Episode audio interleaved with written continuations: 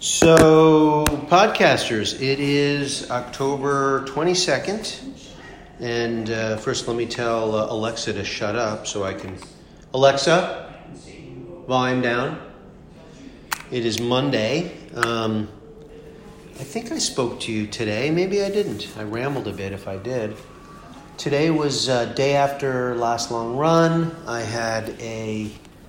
went to actually a physical therapist this morning, my sister, because she was kind enough to look at me after my right calf flared up again last night. And I kind of should have thought that the calf that I suffered at mile 8 was going to come back, but sure enough, it did. And so she looked at me and basically gave me... stretches. She wants me to do more hamstring stretches, which are downward dogs. She wants me to do more pigeons every day. She wants me to do calf stretches, which are, what did she say for calf stretches?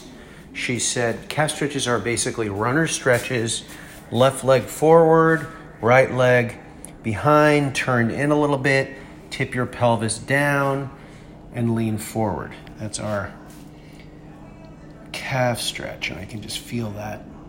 Wow, that's quite a stretch. He figured out that the front of my foot bothers me because that's basically coming from the muscle connected to my shin, and what's happening is that my right leg might be a few inches shorter than my left, and my right foot, when it is coming down on the forefoot, on a landing foot, in other words, it is shorter, so it is basically compacting. It's got further to travel before it hits the ground.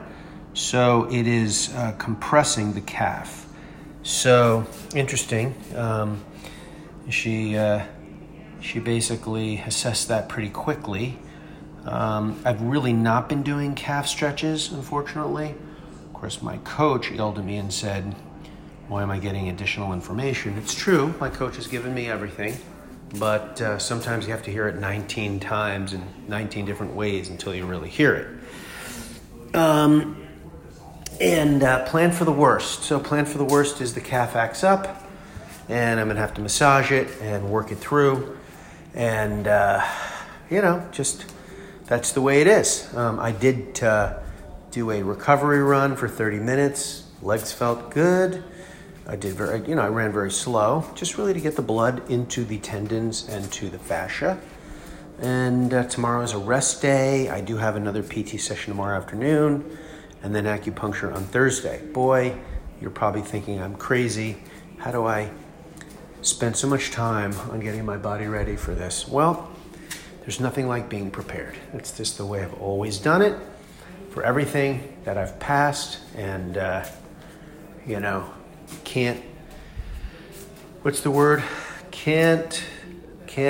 there's a Jerry Garcia song, something about can't blame me for trying. It's basically can't stop for trying. So, I'm giving it my all. That's about it. The other thing I learned today is that it could potentially rain on race day, 60 degrees and raining. That's interesting. We'll have to just deal with that if that's the case. Not exactly sure what my outfit will be, and whether I will wear and ultimately have to purchase some type of a waterproof garment. I do remember the video of the girl running Boston. She ran in a garbage bag, and her mother at whatever mile it was there with fresh shirt, hat, gloves maybe? I don't even know. But if it is a rain day, we'll have to just grin and bear. That's one thing we have not really done is 4 hours in the rain. If that's what it is, if that's what the world throws at us, we will friggin' rise to the occasion and just go bust that one. So I'm not really that worried about it, to be honest with you. Let's see, what did I say? Oh, yeah. Let's just go over nutrition again. Run day nutrition based on what I just did in my practice run is I burned about 1,900 calories in 2 hours and 45 minutes of running. My guess is I'll be running for another hour and a half at least on marathon day. So simple math tells us that if it is 1907 divided by 2.5, it's basically 17.62 per hour. So if I'm going to be running 4.2 hours, 762 times 4, is that really? No, there's no way. If it's 1907 divided by 2.5 hours, 762 per hour, is that really true? Shit. Times 4 hours is, I don't know, that's... seems like an awful lot. Am I really burning that much? 1907 divided by 2.25 hours? Yeah, there we go. 840. Is that right? Holy shit. 847 calories per hour? Is that right? 16. Geez, that seems crazy. Times 4 is 3,300 calories. Divided by 2, 1,695 I need to consume. So that's basically, I don't know, I consumed 800 on this little run.